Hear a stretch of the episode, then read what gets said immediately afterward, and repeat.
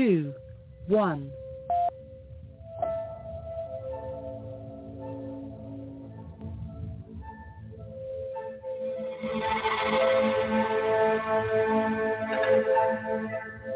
The other side of the news is a current and dynamic companion to augment the discussions from the other side of midnight. We investigate, explore, and extrapolate facts to gain better understanding of current affairs and events, and thus to bring comfort and calm to our wide international audience.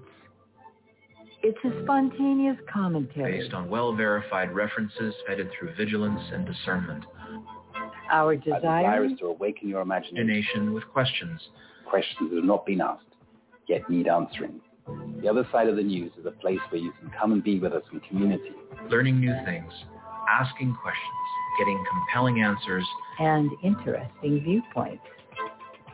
It's about curiosity, We present thought-provoking questions to incite your mind, propelling you to see the world in another way, propelling you to see the world in another way.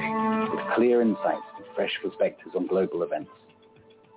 Tune in for a balanced view of the other side of the news.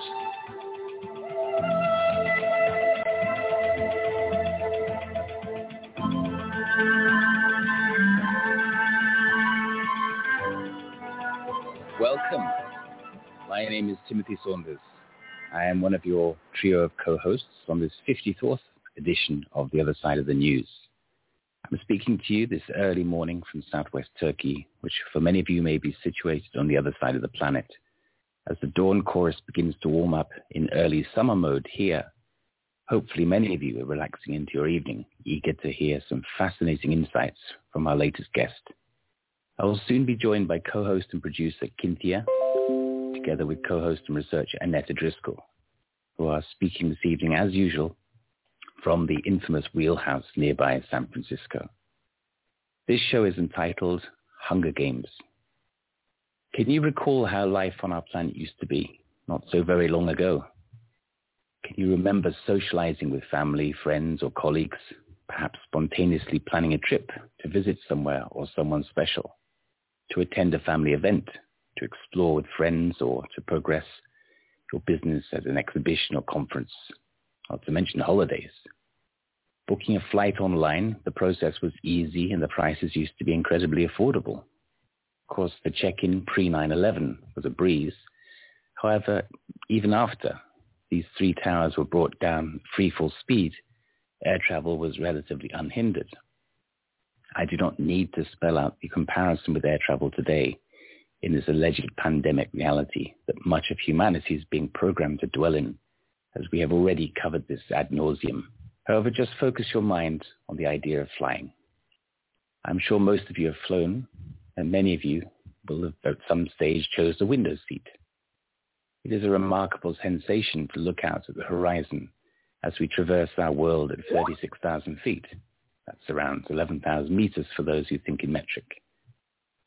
I fondly remember my father showing me some photos taken from his seat while cruising the skies on a transatlantic course at Mach 2 in a Concorde. It nearly doubled this height. Concorde, by the way, was one of my favorite childhood inventions, which I used to repeatedly draw through most of my pre-high school lessons. Anyway, what is most remarkable about these photographs is they clearly show the natural curvature of the Earth. You may be wondering why I wish to draw your attention to these airborne viewpoints. I've been fortunate to have flown over many of the world's continents during my career, and from countless hours while comfortably seated in my high altitude view, uh, viewpoint, I must admit two significant thoughts keep coming to mind. How extremely vast the Earth is, and how on earth anyone can believe there is an overpopulation problem. Once witnessing our seemingly endless and diverse terrestrial terrains continue rolling under the aircraft while traveling at high speeds for hours on end, there is mostly not a person, not a house, nor a village, nor a town, nor a city to be seen as far as the eye can see. It is possible to fly for hours over ocean and land without seeing any sign of civilization. Surely the alleged overpopulation problem, which so bitterly fuels the ambition of today's eugenicists, who so keenly front the minority's agenda, simply does not exist. The total land surface area of Earth is about 57.3 million square miles, of which 33% is desert and about 24% is mountainous. Subtracting these uninhabitable 57% from the total land area leaves around 24.6 million square miles or 15.77 billion acres of habitable land. Now with feet firmly planted on the ground, and when visualizing this vast surface area equally divided and allocated to each member of the population, there is surely no population problem. There is simply a management problem. The seemingly deliberate mismanagement of the Earth's land and her resources falsely marketed to the masses via mainstream and social media with a view to create a false perception. Yet another device to attempt to control the majority to follow the agenda set out by the minority to their gain. You may choose to reflect on this, to pursue your own research. You may also wish to dismiss this, perhaps by referencing self-elected and unqualified fact-checkers who selectively reference keyhole views of science, ultimately using half-truths or pseudoscience to rock the minds of the masses back to sleep. Think about it. Could the overpopulation problem simply be another part of this grand scam? I believe this is yet another vein of lies to control the perception and therefore evolution of mankind. There is another slightly radical subject I'd like to broach with you this evening, and this is the inconvenient truth about Earth's climate, which was previously pushed on us as global warming, was then rebranded to climate change and has very recently been retermed by the six media propagandists as climate emergency. Keith, please play sound excerpt A. Idea of climate change. Professor White. Well, thank you for coming. I'm a geologist. And the one thing that we miss out on in looking at climate change is the past. Climates have always changed. Climate changes in the past have been greater and faster than anything we experience in our lifetime. And sea levels have always changed, not by the modest couple of millimetres that people are having conniptions about, but we've had in the past sea level changes of only 1,500 metres. That's a sea level change. And if we look back in the history of time, the atmosphere once had a very large amount of carbon dioxide in it. It's now got less than 0.04%. Where did that carbon dioxide go to? It went into chalk, limestone, shells and life. And we've been sequestering carbon dioxide out of the atmosphere for only 2,500 million years. This planet has been degassing carbon dioxide since it first formed on that Thursday 4,567 million years ago. Carbon dioxide is a natural gas. It has dominated the atmosphere for an extraordinarily long period of time. And we now are at a dangerously low level. If we halve the amount of carbon dioxide in the atmosphere, we would have no terrestrial plants. Carbon dioxide is plant food. It is not a pollutant. To use words like pollution with carbon dioxide is misleading and deceptive. But the past gives us a wonderful story. In the past, we've had six major ice ages. We are currently in an ice age. It started 34 million years ago when South America had the good sense to pull away from Antarctica and there was a circumpolar current set up which isolated Antarctica and we started to get the Antarctic ice sheet. We've had periods of glaciation and interglacials. We are currently in interglacial. And during that 34 million years, we have refrigerated the Earth. But for less than 20% of time, we have had ice on planet Earth. The rest of the time, it's been warmer and wetter. And there's been more carbon dioxide in the atmosphere. And what did life do? It thrived.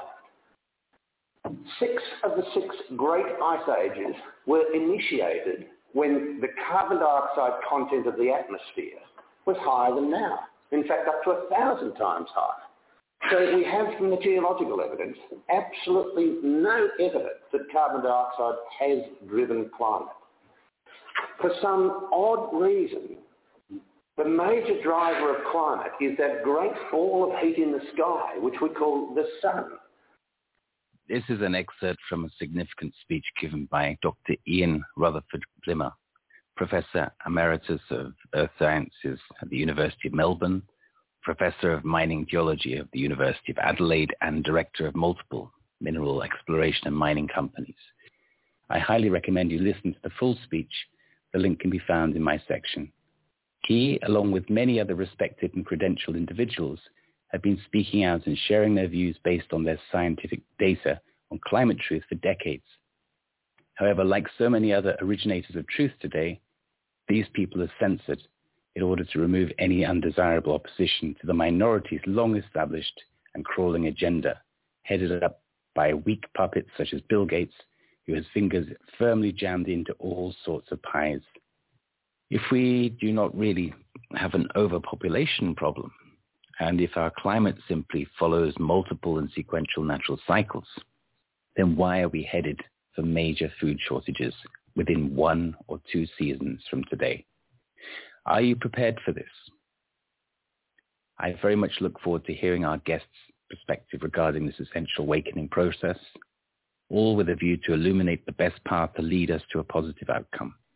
You may find us at www.theothersideofmidnight.com click on the other side of the news in the drop-down menu, or kindly scroll down to tonight's white The Other Side of the News show banner. There you will see details for the show, quick links to our bios, as well as links to our show items, references, and selected research. As usual, there is a huge collection of information to read, watch, and listen to, most of which has been handpicked from independent sources. I urge you to study them and even download your own copies sooner than later as the censorship robots are working around the clock to rewrite our history in real time.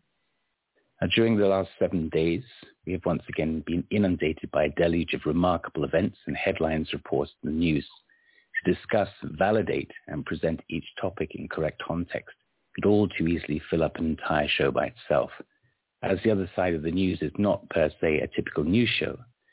And in order to make the best use of our available airtime, I believe we should plot a direct course to greet the rest of our team and to introduce our special guest, Christian Westbrook, otherwise known as the Ice Age Farmer. Good evening, Kintia. Good evening, Annetta. Are you overpopulated? Only with cats. uh, That's the answer I was hoping. That's the truth. Yeah. Oh boy. So you're not kidding about uh, all the things going on on the planet there is, like every week, it's been increasing. I did want to cover just a few things that are going on, though, that are so important. There's, of course, very funny things going on, like oh, the World Council decided to put Iran on the board for women's rights, which, if you think about the irony of that, it will just kind of make your day, except that they're serious. And then, you know, we have all these other things going on. We have this stuff in Germany, which is, uh, you know, a lot of Americans may not be aware of it, but they actually passed a, a law yesterday, uh, which is enforcing the vaccinations and a lot of other permanent things around COVID, which are completely and utterly against the uh, Nuremberg treaties. And so they have actually have a second Nuremberg tribunal scheduled right now.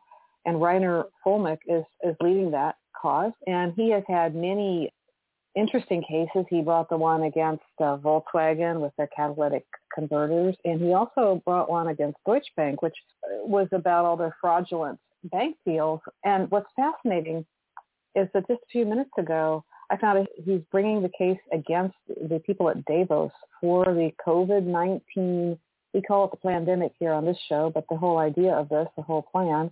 And a lot of those people actually are in Deutsche Bank. And Deutsche Bank just really got nailed with they're caught with their pants down literally um, very involved with the Jeffrey Epstein situation with child trafficking and sex trafficking, uh, organ harvesting, etc. And they already have a fine slapped against them for $150 million, and that's just the start. So we're, we're going to see a lot coming out of that.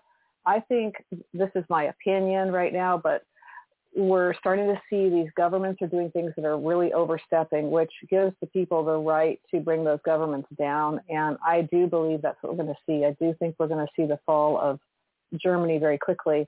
And I don't mean that in a bad way. Just like Myanmar uh, is, is cleaning house over there, even though the propaganda uh, monsters in the, in the mainstream media would, would lead you otherwise. But if you look at the real um, tracking of that, you'll see that the people never wanted to elect this person that was in office and they wanted her out. And the reason that they kept getting reelected was because guess what? They had Dominion voting machines with Smartmatic software. So, you know, really there's nothing you can do with that. So the only way you can come in is bring in the military.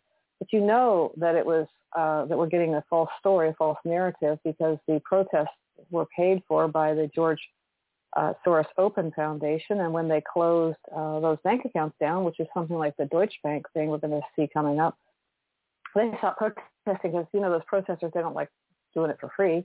And all the signage that they had was, you know, in English, I went over this last week, uh, was in English. It clearly wasn't for the people of Myanmar. So uh, they, they have a different alphabet. They have a different language. Those signs aren't really readable for most people there.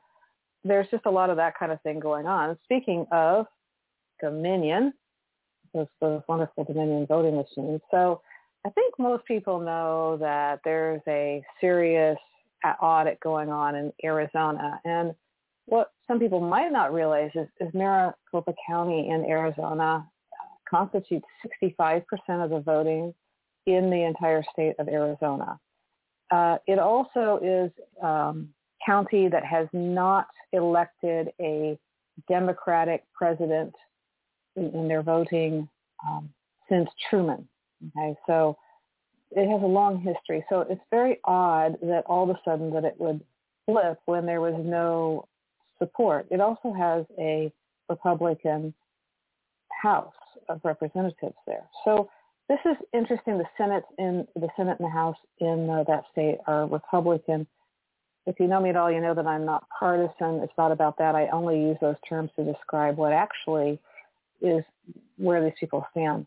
They had a problem because the Board of Supervisors did not want to do an audit, and the people of Arizona wanted an audit because they were like, we know damn well right we didn't vote for this guy and something's wrong here. And so they pushed their senators and they pushed their representatives and said, hey, we want we want to have a, a real recount.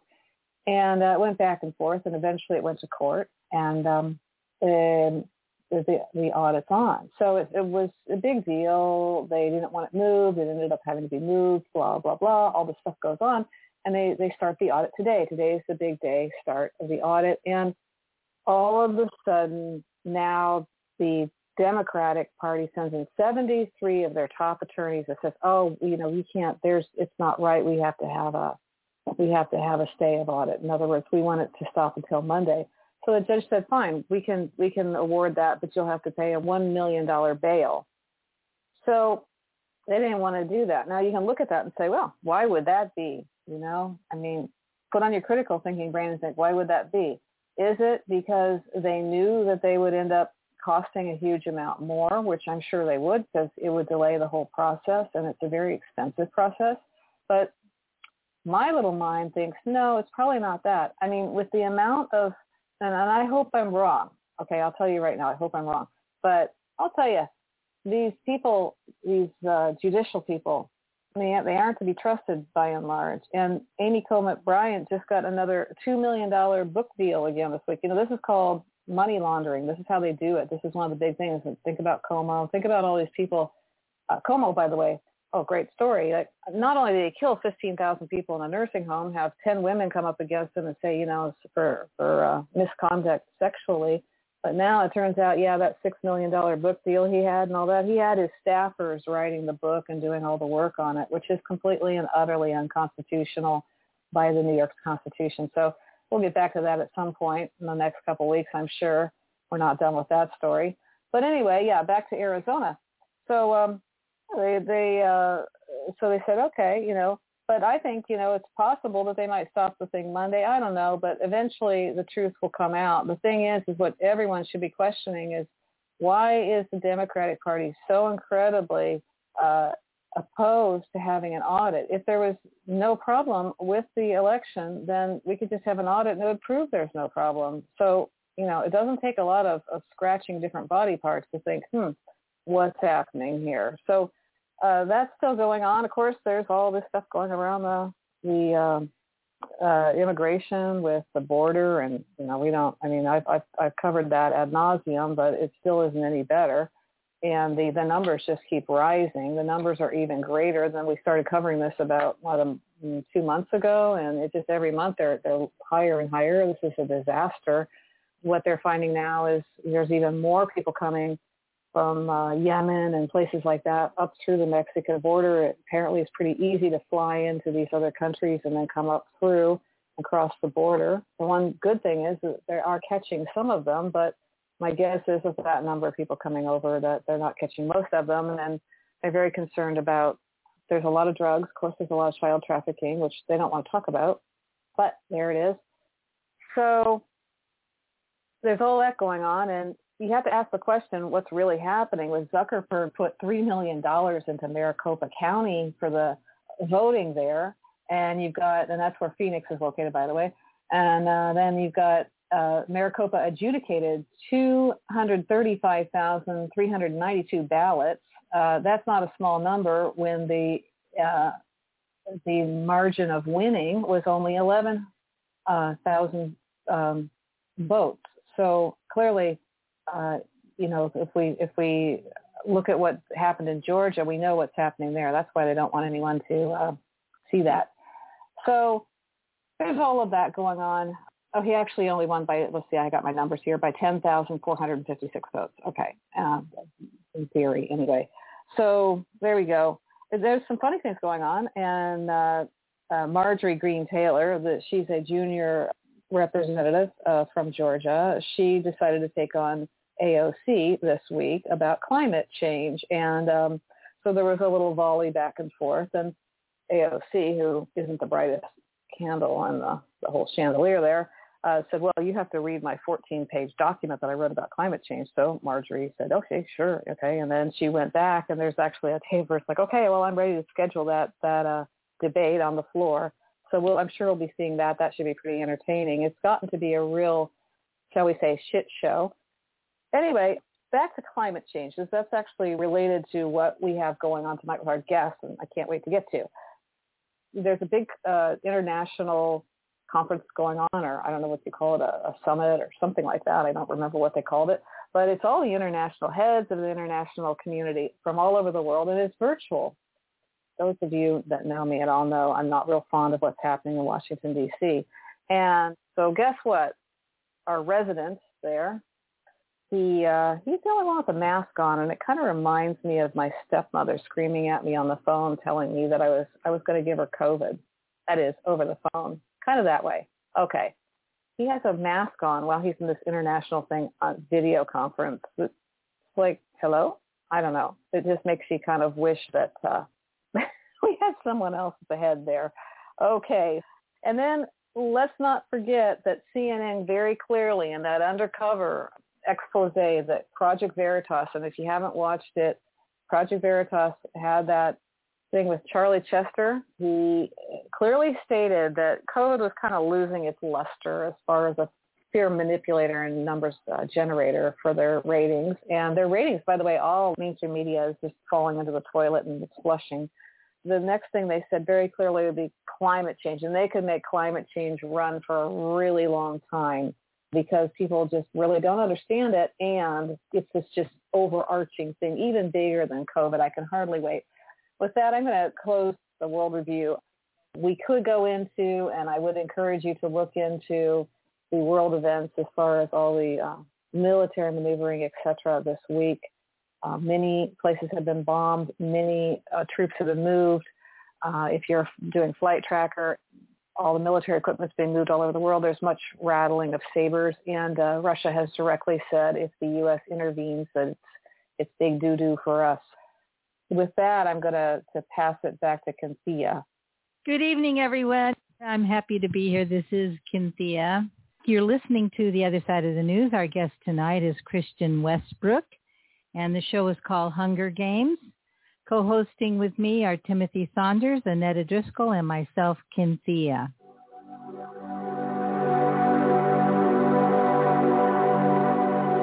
Hi, this is Dr. Andrew Kaufman, natural healing consultant. Welcome to the other side of the news, where they're open to hearing the truth and take it seriously.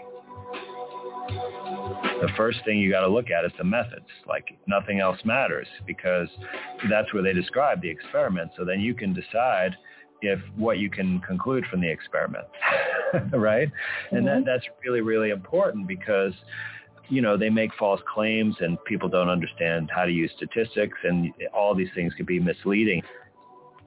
What I notice that they do now is they put the methods section at the very end. And in some papers, it's in a separate document that's like an addendum. So in other words, they just present the, the results and conclusions and an introduction section. And nobody looks at the methods. But that's the most important thing because if you don't know that, you don't actually know what they did. Because, you know, there's a lot of art to experimental designs. And, uh, you know, some people can be very clever about it. Some can be very elegant about it. But there's also like many ways that things can be fudged. And there's books on this, right? Like one of Bill Gates' favorite books, How to Lie with Statistics. Then, you know, you have the John Ioannidis article, which is one of the most highly cited papers where he says more than half of all published research is false. Right? So, mm. but, but how many scientists, when they go to read a paper, say there's a 50% chance that this article is false.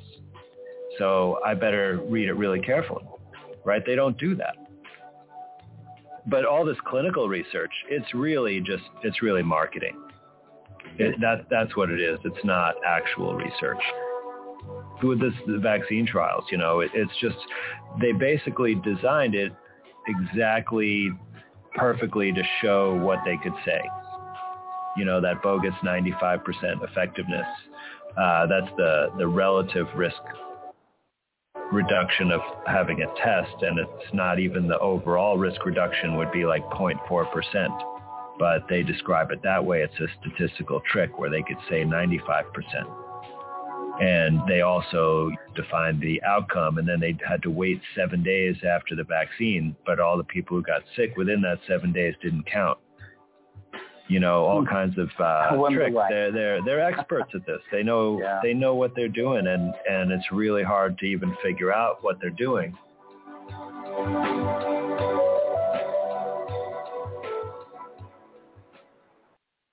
And welcome back to the other side of the news. Our guest tonight is Christian Westbrook, also known as the Ice Age Farmer. Co-hosting are Annetta Driscoll, Timothy Saunders, and myself, Kynthia, and the show is called Hunger Games. So before we bring him on, I just wanted to give an uplifting note to our audience. I know that we have been really hammering hard the vaccines and the damage that they do.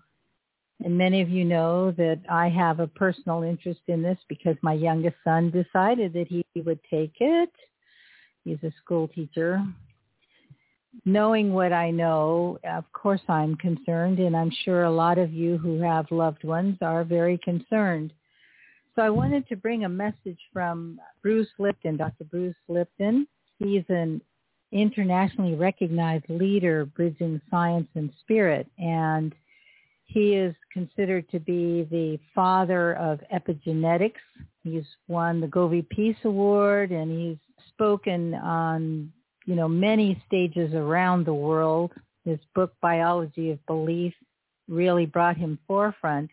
So I want to play a little excerpt from his webinar last Saturday. It's going to start out with a guy asking a question and then Bruce answers him. So Keith, would you please play that sound excerpt? One of the reasons that I am not taking this vaccination is because uh, uh, uh, the cold has been around for years. They haven't made a vaccination for the cold, and they're both coronavirus. Same with the flu. The Cochrane Foundation says it's totally uh, worthless. So you, if you can't fix a cold, why should I believe that you can fix this other thing with this what I consider a false paradigm of how we heal ourselves. You see what I'm saying? What do you think about that? Well, uh, the, one of the most important things right away is your thoughts make a difference on that vaccine. There are some mm-hmm. people who believe in that vaccine so much, it's like a placebo effect. Right. Okay. Vaccine might be totally useless, but their belief is so strong in it that uh-huh. they're going to impact their life. I can now uh, on my platform on uh, this network of biology of belief uh, uh-huh. acknowledge something that we must start with first of all, and that is this: the vaccine does not stop you from getting COVID. There is, there's no vaccine that stops COVID. Right. Its function was to reduce the severity of the. Well, that's it. okay. Now, but then comes this. Well, who are the ones that have a severe reaction? And then it turns out less than 20% of the people and more close, you know, close to 10% because 80% or more of the people have had COVID not wasn't ever strong enough to go see a doctor, right. never bad enough to go to a hospital, uh, uh, and so basically says then the vast majority of people can live through this. And uh, uh, my point as a uh, biologist and teacher of immunology is if you want the best protection from COVID, then the best thing is to get COVID because I totally agree the immune with that. system, the immune system can produce absolute a range of antibodies to knock that thing right out. Okay. I totally agree with that. And the vaccine is an experiment. Right. Uh, I totally agree. Uh, uh, and from a let's give a factual science piece right here. Uh, it's called synthetic genetic therapy. Synthetic genetic therapy when you are using nucleic acids, right. messenger RNA, DNA, uh, and and here's a fact of science. You ready? It's yeah. illegal to use. It's illegal according to the government uh, to use this on humans, but ah, escape, call it a vaccine, emergency right. use, right. and all of a sudden they're giving uh, people, uh, the, you know, the the freedom, the right to create this. If I didn't call it a vaccine, you were not. It's not even allowed to be given to humans. That's right. That's what Kenny just uh, and, and so my answer is this: stay healthy. So that was Dr. Bruce Lipton, and his insights are really worth paying attention to. Tonight we have a really amazing guest, Christian Westbrook. He's a permaculturist, homesteader, and father. Christian's background is in artificial intelligence, and he has a deep love of humanity. He is also the founder of Ice Age Farmer, which looks deeply into the future of our food supply from the agenda to defile and centralize control of it to how these challenges must inform our responses, a rapid move back to decentralized regenerative food systems. He produces videos, interviews, tools, growing degree days, crop loss map, wiki, and maps in order to shed light on the myriad of risks to our food system and how to inspire us to grow our own food. So welcome to the show, Christian. Are you there? I sure am, Cynthia. Thank you so much all for having me this evening. Well, we're really delighted. And I am so curious to know how you began this journey. I always like to delve into the person and what their experience is. So there must have been something that was the aha moment when you felt like, wow, there's something to take a look at here. What was that for you? Mm, great question. And I love hearing the same thing from everybody. Like, how did you wake up? How did that happen? For me, it was a series of ahas, some mini ahas and then some big ones along the way over a series of years as it sort of looks down the various, you know, aspects of uh, different rabbit holes from the financial system and um, to uh, everything, right? The climate. I really uh, appreciate that Timothy opened the show with Ian Rutherford talking about the fact that there are natural cycles of climate on this uh, planet.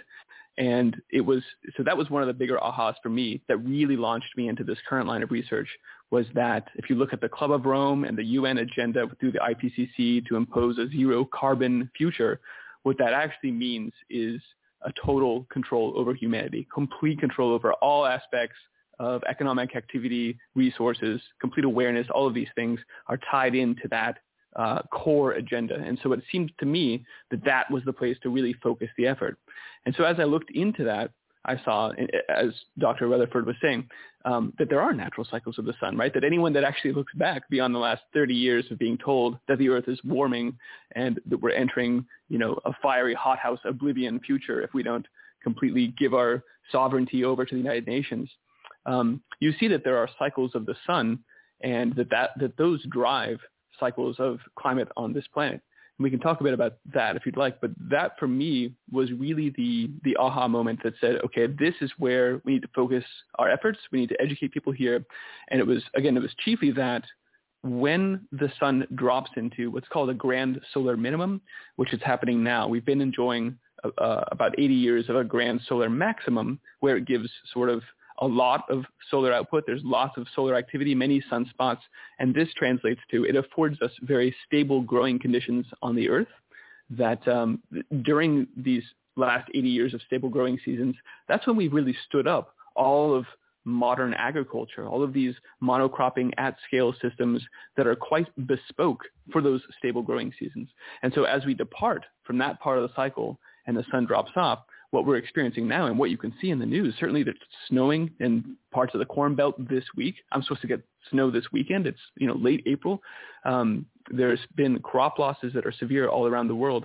This is exactly aligning with what has happened in the previous cycles, the Dalton minimum, the Maunder minimum. And I find it really insightful to look at um, the history of how those cycles played out and how they informed human activity on the planet. In fact, so I put a, yeah, yeah. I'm I'm just curious. Is this are we heading like into a mini ice age? Because I keep hearing that instead of it warming up, we're actually going into a mini ice age. I would say absolutely, um, and I would only qualify that by saying it's probably more accurate to say that we're losing the stable growing seasons. So while I, I do think we'll see temperatures drop off, the the chief thing that we'll experience, and we, we are experiencing, is that um, is the shrinking of the growing season on both sides. Uh, the, the wavy jet streams, it's called meridional flows, and that's associated with the uh, galactic cosmic rays that we're getting because we don't have that protective energy from the sun, the solar wind, to blow it away.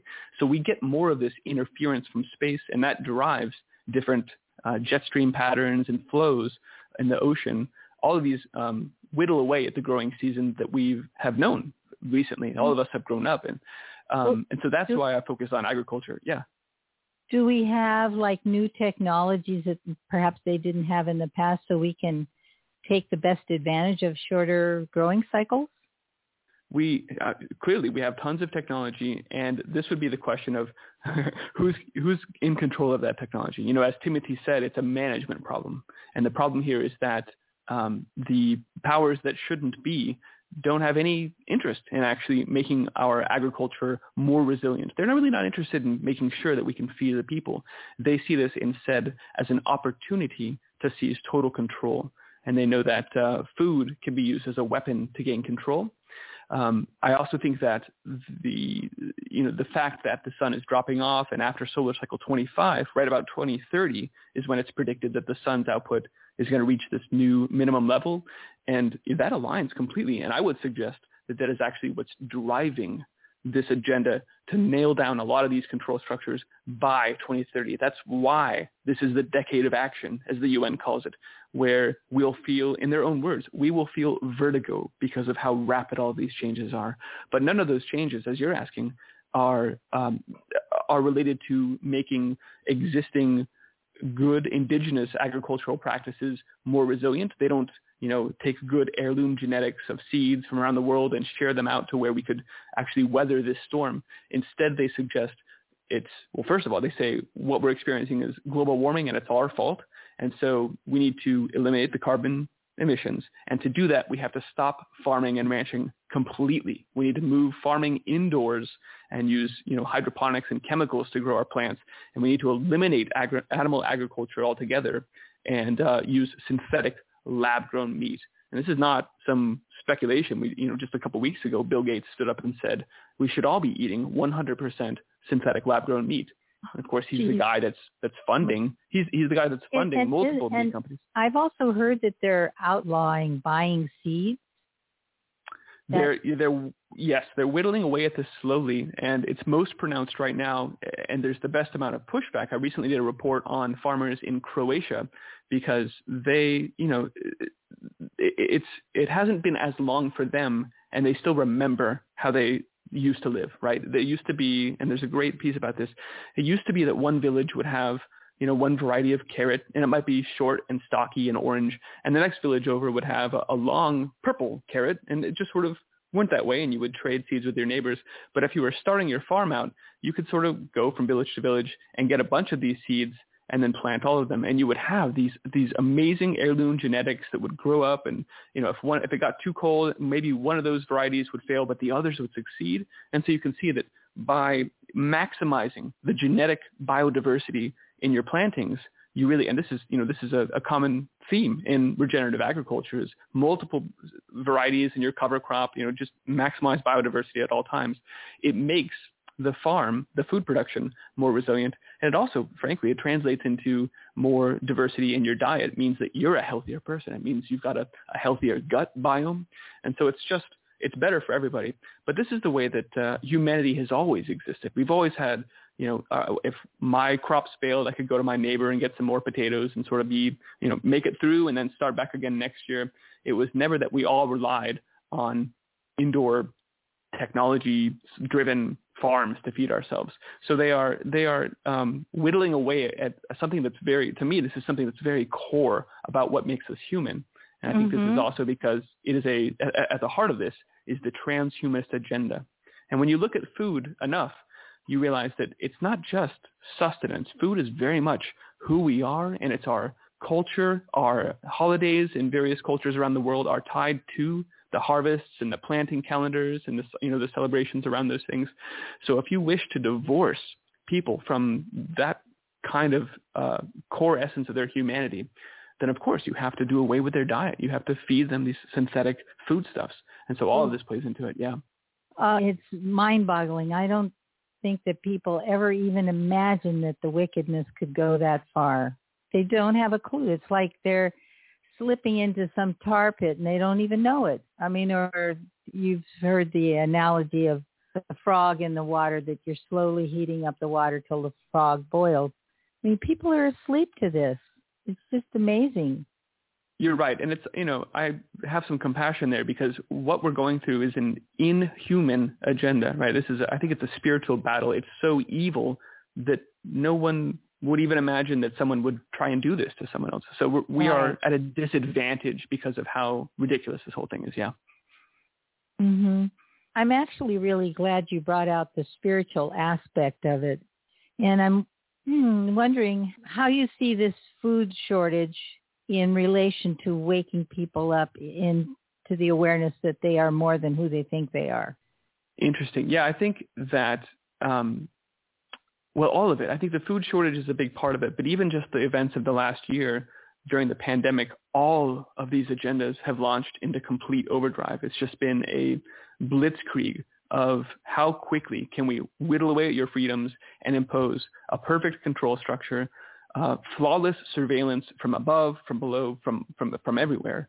Um, bring in the social credit score, the digital cryptocurrency dollar, you know, all of these things that were sort of brewing, and you could maybe read between the lines here or there, or see a, a, a think tank do an exercise about it somewhere, but it's all just rolling out right now at the same time. And I think this might be sort of what you're suggesting is that if any one of these had really started to go um, full scale into implementation before 2020, you know, I think people would have uh, resisted. I think there would have been a, a rising awareness and a pushback, and that's why it, it, it's it was instead a slow crawl for a long time. Let's see how far we can get with our GMOs. Let's see how far we can get with um, you know the data surveillance through social media and these things. And only now, this last year, when they pulled the trigger on COVID, did all of these things actually they just they said, okay, this is it. Then they're all coming together. And what what it's really critical that people realize is that not to to take uh, any one of these things and just focus on it and say, well, this is the battle of our day, and if we can just get rid of GMO, then we'll be fine. Because it is actually that all of these things that I've enumerated are all coming together. They're all bars that are coming together in perfect time to create a, a jail around us, a prison planet. And so it's really a, a holistic situation that we need to become aware of. So I know that Annette is just itching to jump in, and this looks like the perfect segue for it. I'm sure she has something to say about this. Annette? Yes, I do. yeah. So hi, Christian. Um, I I wanted to actually. There's so many things I want to talk to you about. I'm sitting here with my my Baker Creek heirloom seeds catalog right here on my desk. Nice. And uh, yeah, I love all that stuff. And um, yeah, I I totally I totally hear you. Um, I wish I had a garden. I wish I had a place that I could garden. That's what I'm trying to do. But anyway, I wanted to talk to you, go back a little bit about this agenda. Uh, obviously, on our show, we cover all these different aspects about this agenda. And it, mm-hmm. yes, it did come. I think that the idea was to just overwhelm people with things so they couldn't fight back on each individual thing. It just, and was, I, mm-hmm. I think a lot of people just shut down and just said, I just, I can't do anything. So that's that's one thing I want to get back to is what can we do, and, and I will get back to that. But the the other thing is is about this um, agenda with Bill Gates and buying up the farmland and what he's doing with that and saying, you know, we need these synthetic meats, which is just freaking ridiculous, right? I mean, we know we know what carbon dioxide is. It actually helps the plants grow. It's, it's a fertilizer for the plants, and we know that unequivocally from I don't know seventh grade science class. You know when you did that thing with the bell jar and the seaweed. But anyway, I wanted to to talk about that and also was about now it's two weeks ago when the Ever Given got stuck and we had the um, that whole thing and the Turkish uh, newscast that said that it was a bunch of stuff around climate change and to control the food supply. So I wanted to bring up that topic and get your feedback on what you thought was going on there. Yeah, I did see that Turkish broadcast, and I wish that I could talk to that guy and sort of ask him for sources or more information because that's all I had was just the you know the, the captions on on him claiming that it was actually some crazy plan to tie Bill Gates and 5G to the destruction of the soil. Um, I don't myself have any data to to back that up, and so I try and refrain from speculating too much about it. Um, but it's obviously the case that Bill Gates has been doing the, you know, we've heard of the ScopeX. He's working with uh, David Keith at Harvard to launch a geoengineering project there. He was also working with a European country to launch a project to deploy chalk into the atmosphere, although that one got canceled after the, the media buzz. So, so clearly Bill Gates has his fingers all over this and, and, and trying to end animal agriculture. As I said at the outset, he's one of the primary funders of Impossible Foods, whose stated mission is to end animal agriculture. And the only reason you do that, you know, if, if, if they genuinely believed that they had a better product, then you would just introduce it, right? You would say, here's our burger. We made it out of plants. Maybe you'll like it. Maybe you won't. But we'll, if you don't, we'll, we'll try and innovate it, make it better. That's how the free market is supposed to work. You don't come out and try and end the other industry. That's the competition is sin approach. And that mm-hmm. really betrays the uh, the whole idea here that this is a it's not about food, it's not about saving the earth from global warming gone awry. It's about control. It's about taking control over the genetics of the seeds. It's about ending your ability to grow your own food. And that's why, the, yeah, that's why you, you hit on criminalizing seeds and now on this fake meat and calling animals dirty and dangerous. And in fact, I was also glad that you mentioned the climate conference that happened this week with Joe Biden getting up yesterday and announcing the new targets for uh, CO2 emissions heading to zero, you know, following the uh, the IPCC and the UN World Food System Summit recommendations, he actually put out some targets yesterday that um, speak to eliminating 90% of beef beef consumption over just the next few years here, which is, you know, if you sit with that for a second and realize there are millions and millions of, of uh, cattle being raised by millions of ranchers across this nation who would just be put out of business, not to mention the effects it would have on our diet and our health. Eliminating beef is it's a huge thing to just say, we're going to do that real quick to save the earth from global warming. And yet that's the, you know, that's, that's what they're saying. So it's, it's really appalling. Yeah. That's really interesting because I did, I did uh, listen to some excerpts on it and every single excerpt I heard from every quote world leader, and I use that term very loosely, is that they were all talking about money and tariffs and how much they this would save or cost, or it was about the negotiation of the economics of it, uh, which is a, again control. It has nothing to do with the environment wasn't really even mentioned in any of the parts that I listened to with that. And um, I have to say, you know, like the the, the Paris uh, Accord, that one again was not about the environment or climate change. It was about uh, controlling co- countries and, and another. It was another way to tax the people and keep them in poverty.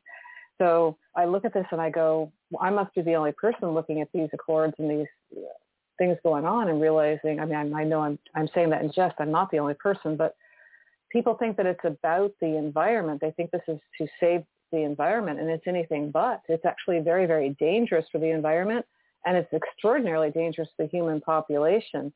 And by the way, you know this this uh, pseudo meat and stuff. You know, it's full of uh, things that we don't want in our bodies that make us extraordinarily unhealthy. And as far as I can tell, it has a lot of uh, the, the the alternatives have a lot of estrogen in them, which don't make men very manly. You know, mm-hmm. I, this is an issue. So. Um, personally, I like men yeah, the way they're designed no, to be you know, not not the other way around. So this is an issue. Yeah. So yeah, go ahead. Yeah. Yeah, you're exactly right. They are on the order of dog food, and they're loaded with the phytoestrogens. They finally got some results from the the um, nutritional components of Impossible Burgers, and just the the estrogen content is off the charts.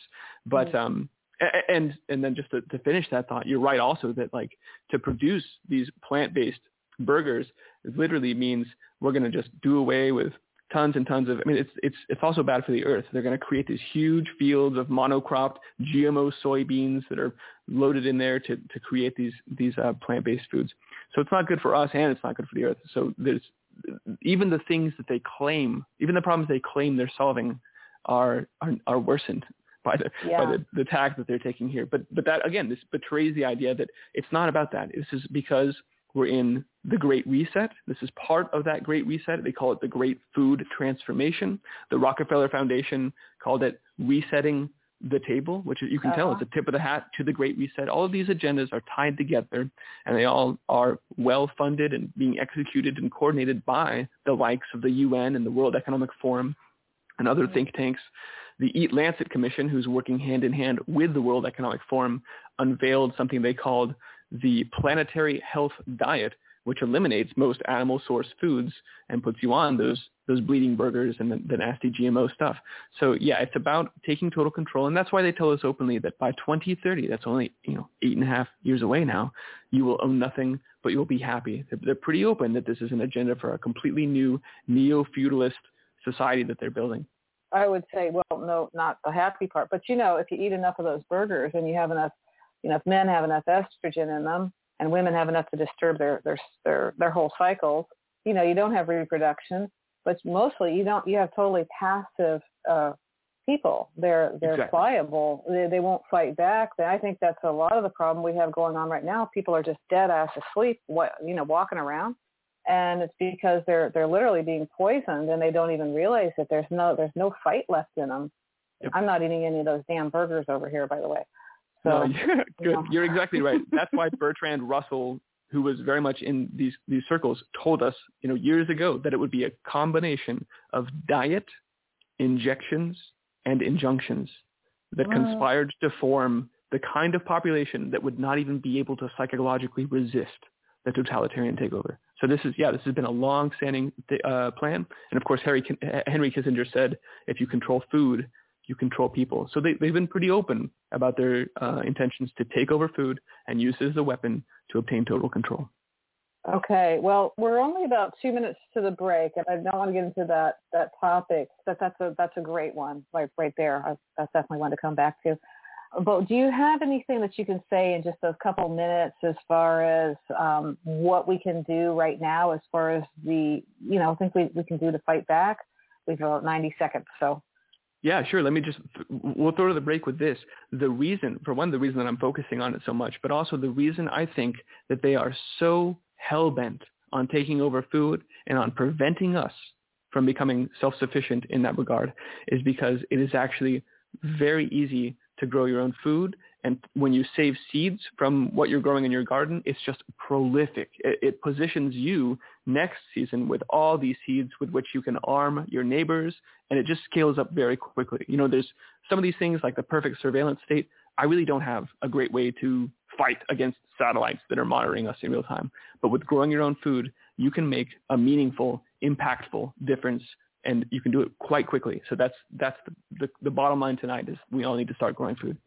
That's really great because I know you know when the, the whole pandemic thing rolled out. I remember Michigan, the governor of Michigan, saying, uh, you know, she had all these restrictions and stuff, and then there was this total weirdness about you can't buy seeds. And I thought, what? I was scratching. Yep. It's like now I understand it, right? Absolutely, Whitmer. Yep. Yeah, yep, yeah. That's an evil bitch. Okay, we'll be right back after the break.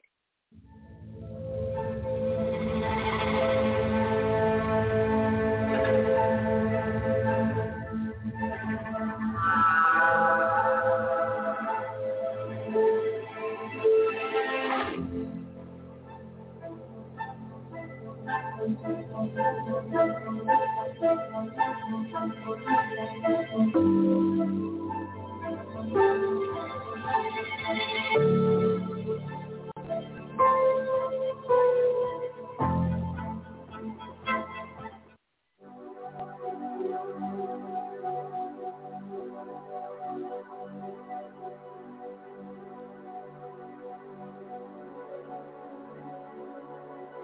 objective from the beginning, uh, if you look back to English history, the common law and equity both developed under different systems. Right. The common law was originally always the, the original system of law, which was biblically based. And it was handed down orally from person to person over the years because there wasn't any, any printing press or writing until the Middle Ages, right? Mm-hmm. Whereas equity, however, what would happen is the common law at that time was extremely strict, very, very harsh. and most people fail to, to realize the, uh, the strictness. For, and I know, for example, um, one criminal charge sometimes can take four or five pages to lay it out of everyone. And if you missed a, a, a dotting an I, you, the, the guy could have the charge thrown out. So what developed was eventually people who thought that the common law was too harsh would petition the king for redress. And then the queen, king I should say, or queen, would determine if they were going to have mercy on him and what they were going to do. Um, sometimes they were thrown to the wind and said, too bad, you're, you're out of luck. Other times they would get redress. And what would happen as more and more people started going to the king, he couldn't handle the workload. So he appointed it to the chancellor. Mm-hmm. And that he started doing it, which then became the Court of Chancery or Equity. And of course, a number of principles developed in equity. I think there's 12 or 13 of them now um, that developed over the years, where it basically was a uh, a separate form of, of law based on fairness and various principles that developed parallel to the common law. And then early in the 1900s, they were fused into one court because you had different courts, common law and you had equity. And they fused them into one court where the same court would apply both systems of law. And if there was a conflict, and only if there was a conflict, the common law would prevail.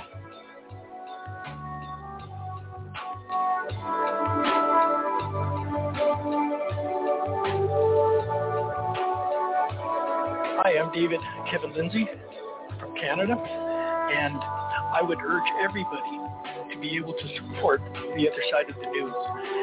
With the news media all over the world essentially promoting the government narrative on virtually every issue out there, everybody needs an alternative source of accurate, truthful information. And the other side of the news provides that information, that source of information from a variety of speakers all over the world with personal knowledge and experience that they can share with everybody in over 160 countries that they're involved in and that they go to to show everybody in the world what they are doing to support and encourage everybody else to also stand up for freedom issues throughout the world. I would urge everybody on a regular basis to listen and support the other side of the news.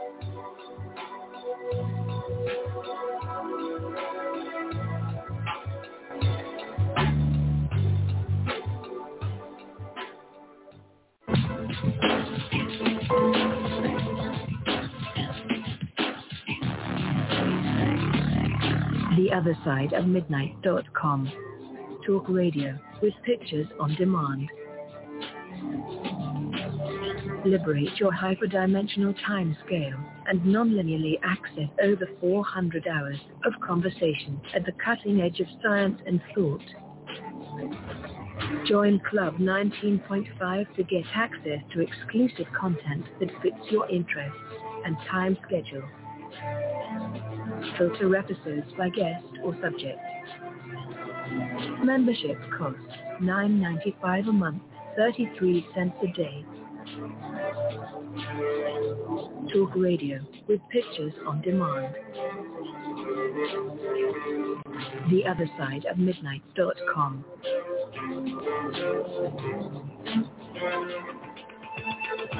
Well,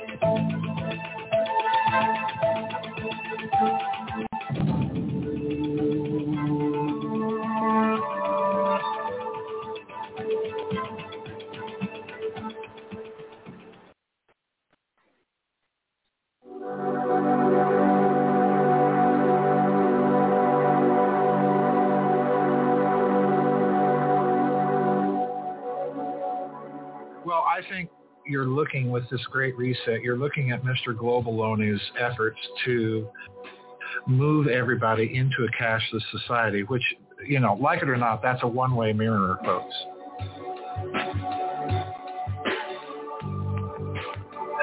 Because at that point, you're not dealing with a currency. You're dealing with a corporate coupon that they can adjust the value of at the push of a button depending on whether or not you're good little boys and girls. Mm-hmm. And if you're getting into a system where all of the infrastructure of financial clearing is in the hands of the bankers, that's not a system you want to go into. You look at the West, and more importantly, if you look at what some people call the Anglosphere, the, the Western powers that are English speaking, the United Kingdom, Canada, United States, and so on. I do think it's the case there.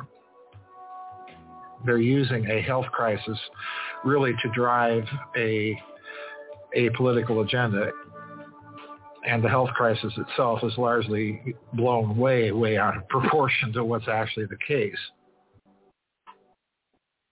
if you look at what Mr. Globaloney is up to, they are recreating slavery. And the the thing that is unique about slavery is they now have the means of perfecting the capital because now they can literally implant your body with the means to track you. It's not going to go away overnight, but there are already uh, I think, some hopeful signs of cracks beginning to appear in the edifice.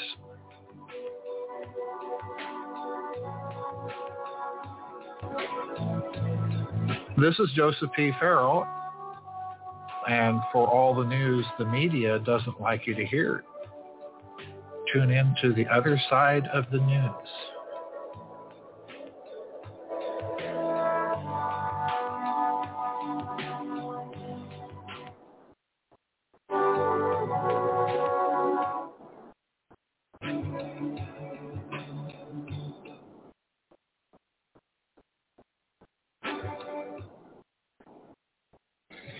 Welcome back to the other side of the news.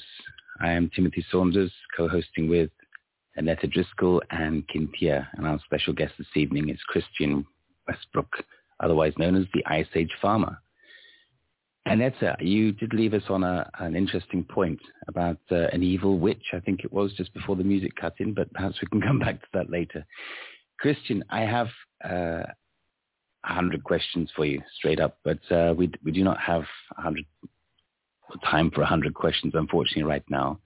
But one of the things I would like to ask on behalf of our listeners is this, um, what can I say, this, this hidden strategy from the, what I call the minority that's been very slowly, you know, boiling, simmering the frog that's been cre- creeping up on us, that's been crawling in the background, and it's all kind of manifesting itself around us at the moment.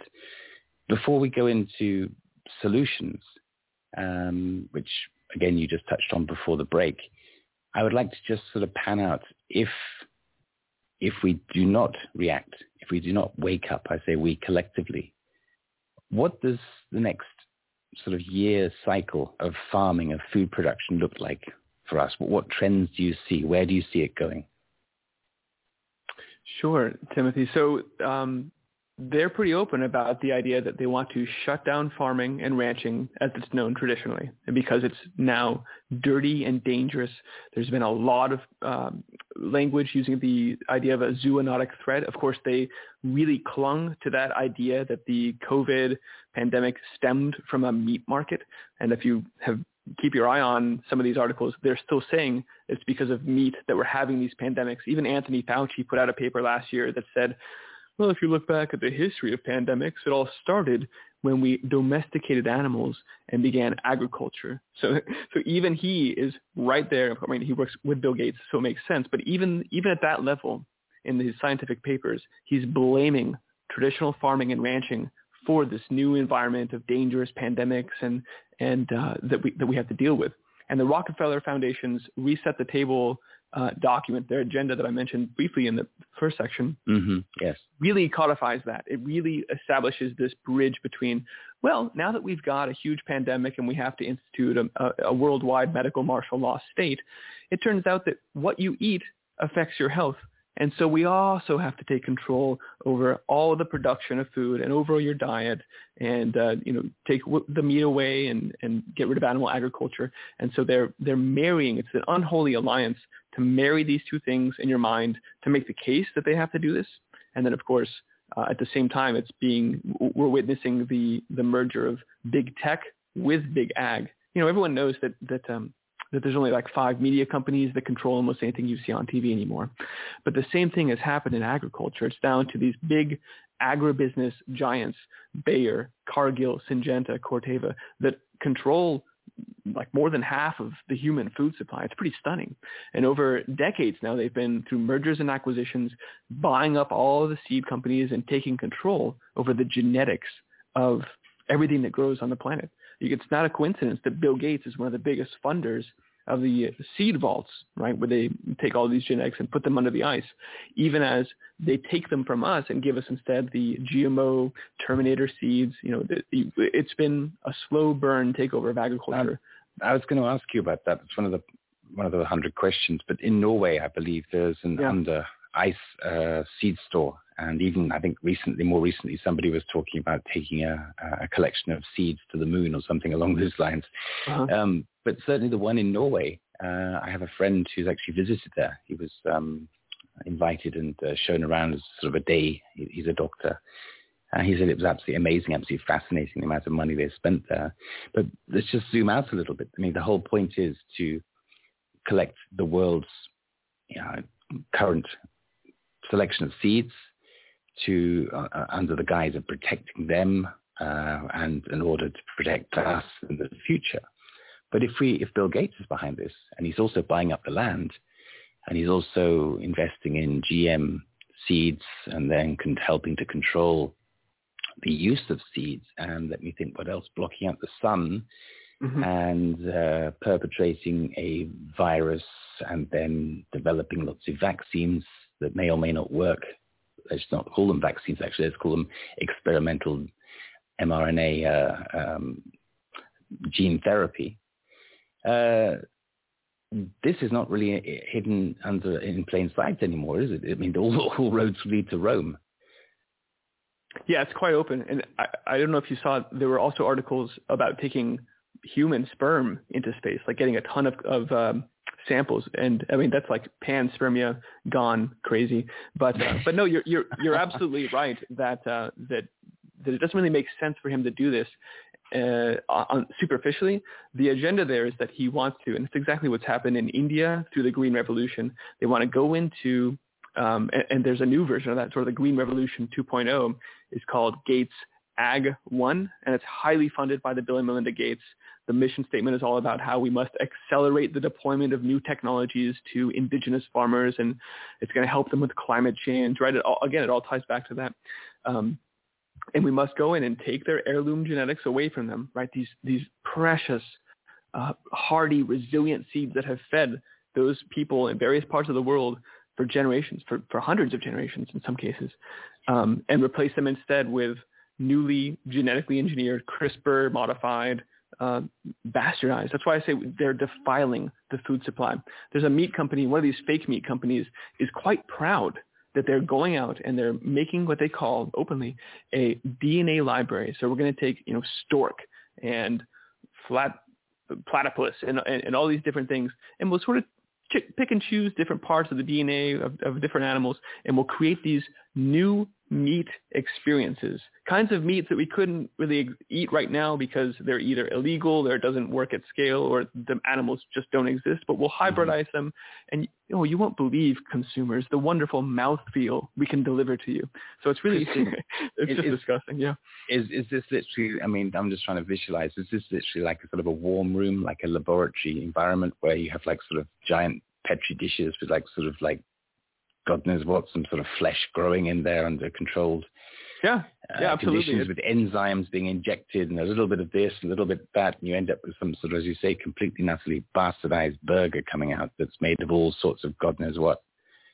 And people exactly, eat yeah. this. Well, um, you're exactly right. It's, it's called cell cultured meat. So they do their CRISPR modifications, and then they get these new combinations of DNA that they merge with stem cells, and then grow them out in these cultured fermentation vats. It's it's pretty uh, mad scientist, yeah. But um, but the problem, and I just we need to. I'd like to speak to this really quick. Sure. The problem is that people don't want to eat that. It's just you know on its face as we're laughing at it. It's because it's disgusting. And there was a study. There's been several studies, but there was one recently in Australia where even even Gen Z doesn't want to eat lab-grown meat. Even the most propagandized, uh, blamed for climate change, and you're killing the earth, and it's gonna, you know, you have to change everything. Even they don't want to eat these bastardized lab-grown creations from ag tech, as it's called. And so this is why we now need to introduce the idea of a acute food crisis. And I would suggest that they have engineered, and we're staring right now down the barrel of, this is the, the urgency in tonight's conversation, uh, of an engineered food shortage. And they will use this food shortage, which you're starting to see now around the world, especially as the big bread baskets have started to experience crop failures and they're shutting down their exports of grains. Corn and soybean prices are rising precipitously. That means that the countries that depend on those exports, the net importers, are all already experiencing food crises. And so this is spreading around the world right now. And what will happen as we, you know, as we get through this is you'll see the media and these think tanks and the UN, all these all these players will point at the problem. It's just the Hegelian dialectic again, right? They'll say, now you see, because of climate change, this mm-hmm. is why we're having these food shortages and, of course, the pandemic. And this is why, this is why we have to move into indoor vertical farms and lab-grown meat. And this, you, there's no option. Now, now you feel the pain, and now you see why we've been doing this. We've, we've had your interests at heart the whole time. We're from the government. We're here to help, right? So there, there's an acute crisis situation that we're now walking into, uh, and uh, and that will be used to bring all of this nasty technology in. Mm. I mean, there are also a, a, lot of people on the planet who are vegan or vegetarian, and uh, I would imagine that all these sort of bastardized burgers are not going to be uh, on their perfect uh, dream dream type menus. So there are also a lot of factories being set up. I, I, seem to remember you mentioning one of your podcasts, recent podcasts, you were talking about, I think it was one in, in, France that was being set up and one in, I think even in the UK as well. I say even because it's sort of my backyard, um, which is producing bugs by the, the trillion. And the idea to sort of grind them up and create some sort of meat out of that as well. Is that true? Oh, it's absolutely true. Yeah, and and you know, if you look back at these headlines, every few months you see it was at the time it was France is creating the world's largest insect farm and it's these AI powered robotic driven clean rooms with insect bins and the little robot works on a schedule and goes and harvests the the mealworms or the grasshoppers and crickets and then takes them and yeah they grind it up into a insect protein at first you know because they did float this in fact even whole foods put on the shelves for a while some cricket snack bars. But as you can imagine, they, they just weren't that well received. Go figure. Um, and so they're sort of slowly introducing it. Right now, it's it was for animal feed at first, And then just you know, right now, actually, there's a, a pet food shortage, and they're it's the same same program exactly as what I just described. They're pointing at this pet food shortage and saying, well, it really doesn't make sense to take very valuable animal protein and just feed it to dogs and cats. So maybe we'll use insect protein here. And then once Fido, you know, once once everyone sort of acclimates to that idea that Fido is eating bugs, maybe I should too. They'll sort of ease on in these. You can you can really when you when you know the agenda and look at their end state, their end goals, you can really um, decode all of these happenings that, that you're mentioning. And if it doesn't make sense to you, if it doesn't make sense that they're criminalizing seed sales, if it doesn't make sense that they want you to register every animal you have on your farm, even in British Columbia, they said you need to register your honeybees. You know, they just want they want total inventory of everything. Of course, this plays into Agenda 2030, the perfect awareness of all resources and economic activity on the planet. If if what you're seeing in the world going on doesn't make sense, it's not reconciling, then you have to adjust the lens through which you're seeing reality. You have to change that paradigm and really embrace what the agenda is, and then you'll see that all this plays directly into it. Christian, you, you mentioned bees there. I mean, that, that's been a topic we've mentioned in our in our programs before. I mean, clearly there's either a disease or a sickness or a, a, a different behavioral pattern coming out with bees. Um, a lot have been dying off uh, unexpectedly. Do you do you have a finger on what's going on there? I mean, I could only speculate that it could be any one of or a confluence of huge electromagnetic radiation that's been introduced by us, um, or the neonics, a lot of pesticides, obviously including Roundup, um, mm-hmm. glyphosate, have terrible effects on bees. So any of these terrible, disgusting agricultural practices um, that we've been doing, I think could could be responsible. But certainly the confluence is just a disaster for all life, us included and, and bees are fundamental to the pollination, cross-pollination of, of our crops. Without a question, yeah. And this is, you know, this is another thing where if you've, it doesn't take a lot of space to keep bees, and this is something that I've recently added here. And I, uh, my son loves doing it too. I got a little four foot tall beekeeper suit for him. It's pretty, it's pretty awesome. um, but uh, this is something that, uh, yeah, you, you can help by trying to keep uh, your own bees, and this is, uh, you know, honey is going to be very valuable in the future as the imports and exports are shutting down. So um, there's another little area where it's really easy for you to make an impactful difference by trying to keep bees, and uh, that helps with your garden production as well. Yeah, Christian, I, am jumping all over your uh, your work. I have been listening for for, for many, many months actually. And, and uh, I say enjoying it is is a strange word to choose, but I mean, I do appreciate what you're doing, you're researching, you're presenting, you're presenting a lot of information on a regular basis. And it, it has been really quite sort of blood-curdling and how alarming how how these patterns are emerging, which, which frankly I didn't see 12 months ago. Um, so I thank you for bringing my attention to these. And uh, um, one of the other veins of, of, of truth that you've brought forward is the pattern of um, what can I say, agricultural um, depots or, or, production facilities or storage facilities that have just sort of been strangely burning up or being destroyed or taken out of use or computer systems going down and distribution centers. Would you like to tell our listeners a little bit about this this this, this vein of, uh, of of yeah the agenda that's unrolling? Yeah, so I mean there have um, again, this I think this ties into adjusting your lens to be able to see what's going on through their end goals of shutting down agriculture and the supply chains. But if you look back at the last year, there have been an abnormally high level of barns and farms and sugar. In fact, there were two sugar refineries this past week that burned down. Um, uh, sugar refineries, processing plants, grain elevators uh, that have all been exploding and burning down. I call it spontaneously combusting food supply the more one of the more noteworthy ones there was the the port of Beirut, where there was a huge. You know, this made big headlines. There was a huge explosion in their port there, but it took out their strategic grain reserves. And Lebanon is already struggling, struggling with inflation, but that has just even further put the pedal to the metal on food inflation there. So they're really having some trouble there.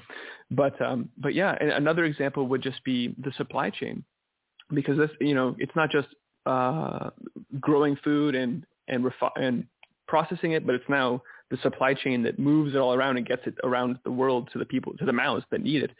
Um, so when you see the Suez Canal we mentioned earlier, that to me definitely looked like a deliberate attack and one that has further exacerbated a lot of the um, the problems in the supply chain, containers not getting where they're supposed to get, container shortages, all of these things have created an environment where goods just aren't getting where they need to get.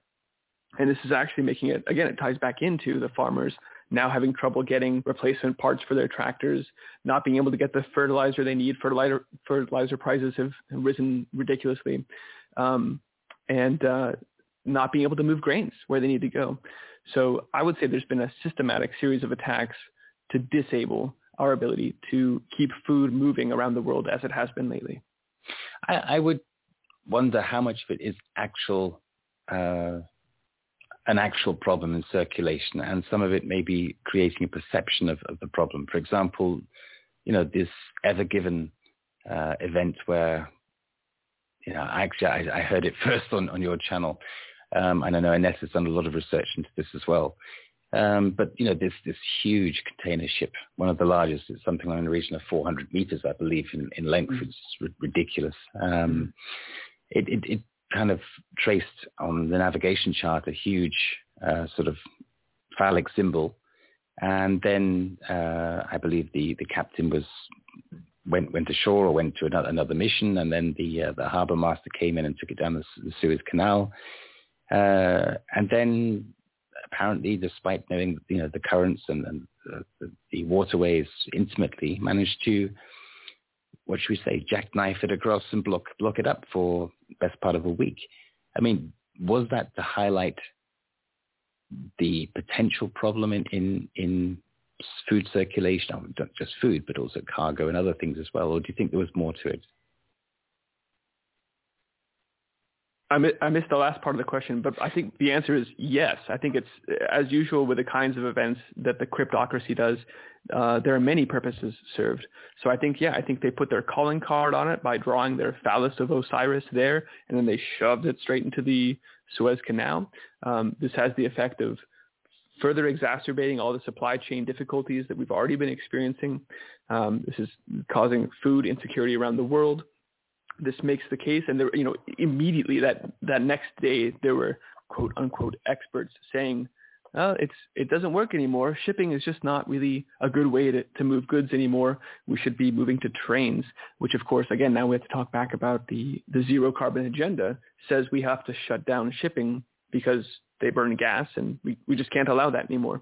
So I think there's it's you know as usual there's there's a, a few layers of meaning to that attack. Yeah. I mean, th- those ships do burn inordinate amounts of, of really dirty oil, heavy oil mm-hmm. actually. And, uh, you know, you, what we see within the sort of the 12 uh, mile coastal perimeter of, of our countries um, is a higher grade of fuel, which is burned usually. So they produce less smoke and less emissions uh, while they're in sight of landfall. But when they go out in the open sea, they just burn the dirty stuff and they do create an incredible amount of pollution, uh, far more than I don't know the exact number at the top of my head, but it's like sort of hundreds or thousands of cars, you know, uh, um, per per journey. I mean, we have hundreds of thousands of cars. I, I know there's a statistic. I just don't know what it is top of my head, but it's a huge, colossal amount of uh, of pollution they create. So yes, I do believe that ships are uh, not the best way of uh, moving things around in terms of pollution. But on the other hand, you know, from my day job, I know that there are all sorts of technologies available whereby the emissions can be cleaned up. I mean, on, on the, the yachts and the super yachts, the mega yachts I work on and design on, I say I work on, I design, um, they, they have all sorts of new systems brought in, new sorts of legislation, which um, uses urea to actually inject it into the fuel, and then you have a urea uh, processing system that's after the exhaust and it does really, really clean the emissions up, uh, literally creating a clean ship. It costs more, and uh, you know it takes up more space. But that's let's be honest, on a huge uh, cargo ship like the Ever Given, that's not really a big deal. Um, but if you take away shipping, and you know air travel is well, I presumably you know, severely reduced at the moment due to the COVID business, mm-hmm. Then it kind of separates, fragments the planet into different countries. And I think one interesting uh, point is, is I believe, and I, I, don't know this is a fact, but I believe that Russia, for example, has always put up a uh, a big front and, and, does not allow GM modified uh, food and, and, seeds into their uh, into their, their society. Mm-hmm. Now, if we're if the world is going to become more fragmented, then what what do we see in the future? Well, will sort of one one continent have GM foods and and, and uh, seeds, and another one not have one? What, what do you think that will do in the future to trade? That's a really good question. I'm not sure how Russia will play that long term and where that will go. I do know, and I'm glad you mentioned, you know, that shipping is dirty because I want to step back and just say a lot of people will sort of say, well, Christian, what do you have against veganism or what do you have against, um, you know, plant-based burgers or what do you have against cleaner energy cars? And, and, you know, I'm not by any stretch of the imagination suggesting that, you know, like the, the large scale animal agriculture, those CAFOs where they shove tons and tons of animals into a small space and shove them full of antibiotics. This is disgusting. No one in their right mind would advocate for that or would advocate for burning the dirty, I forget what they call it. It's like barrel oil or something. They have a word for the kind of oil you're talking about that they burn on the shipping, and it's it's really dirty. Um, so yeah, I'm, I'm not saying that these are good ideas, but to to say that these problems can only be solved by enslaving humanity and removing all freedoms. That's the problem, right? To say that uh, veganism is good, so we must take meat away from everybody, that's where the argument breaks down. And so I think everyone should be able to choose what kind of diet they eat. I think everyone should have the freedom to grow your own food for your family. And those are the issues that I have with some of the choices they're making right now. One, of the arguments that uh, that I've heard from, you know, which seem to sort of stack up I was speaking with a friend uh, less than a year ago. He's uh, more or less vegetarian, and he was saying that you know the big argument is that there's a colossal amount of water used in the uh, in the lifespan of a cow, and so when you sort of buy, or when you when a person buys a piece of meat or a hamburger, for example, it is not the cost for the hamburger is far less than the actual costs because that animal has consumed so much water through its life and water costs. So, so in a, in a way, the, subsidizing the retail outlet uh, to reduce the cost of the meat in order to make it affordable for us to buy. So it's kind of a vicious circle. It, am I touching the, you know, the right direction there, or is this am I completely now misled? There's a there's certainly there's a lot of propaganda that can be easy to to fall into the trap of believing. Um, there are also some academics that do really good look, looks at this and say, you know, the, the numbers that they'll give you are deliberately skewed. For example, one that's often said is that um, the nutrient, or, or rather, the, the you can produce more plants with less CO2 emissions than you can with meat because they have cow farts and these sorts of things. The problem is that they they don't look at um, calorie density and so when you start to factor in ca- caloric density of the foods relative to CO2, then animal source foods start to catch up pretty quick. And when you start to then look at nutrient density, well then meat is by far, in fact fish especially, is just by far eclipses uh, mm-hmm. soybeans and these kinds of things for how much nutrient you can get into someone's body for even for carbon emissions, which is a you know it's a, a, a flawed measurement in the first place, right? Um, but even playing by their rules, I think animal source foods come out in advance ahead there. Christian, this is great information, but we need to come back after the break. You're listening mm-hmm. to the other side of the news, and we'll be back after the music.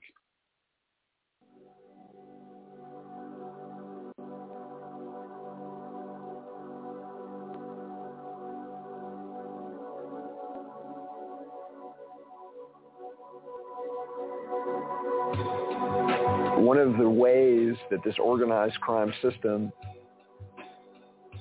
has been able to monopolize the media and has been able to uh, control the government and control perception a, on a wide scale.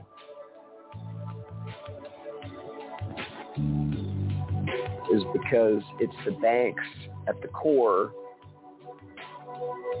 and they've been given the privilege of creating money out of thin air using a technique called fractional reserve banking, where the central banks backstop the money center banks to create money out of thin air. So when you go to get a loan, whether it's a mortgage or a car loan, that's not depositor money that they're loaning you. Uh, they just credit your account with some dollar credits and you're off to the races.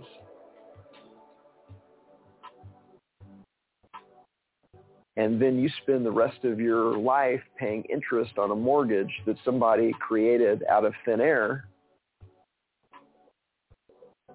And that's the reason why the bank is the largest building in every city on the planet because they're making outrageous profits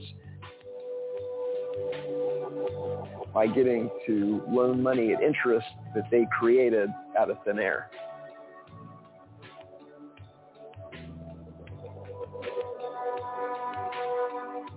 This is Etienne de la Boetie Squared, the author of Government, the Biggest Scam in History, Exposed. And some of my favorite conversations are the ones that I have on the other side of the news with Timothy, Annetta, and Kintia. Thank you for doing what you do and providing the service that you provide.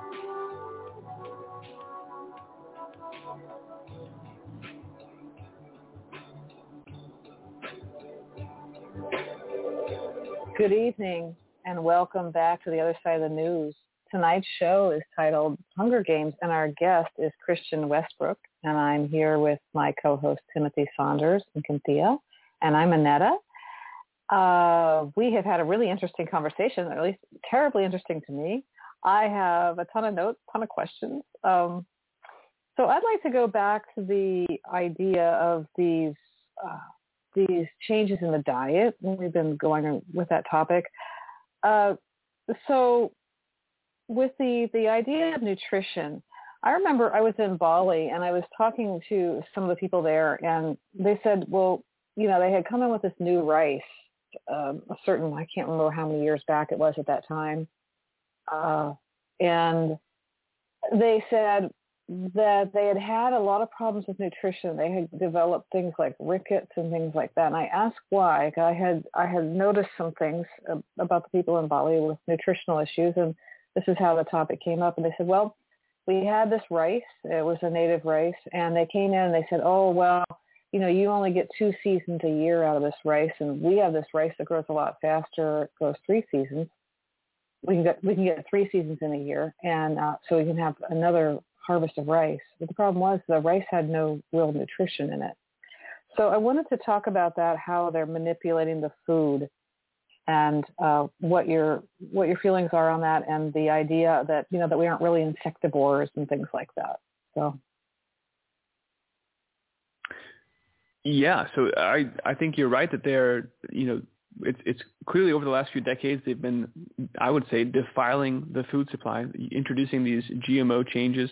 You might be referencing like the golden rice that was funded by the Rockefeller Foundation to try and help out with some of those nutrient deficiencies.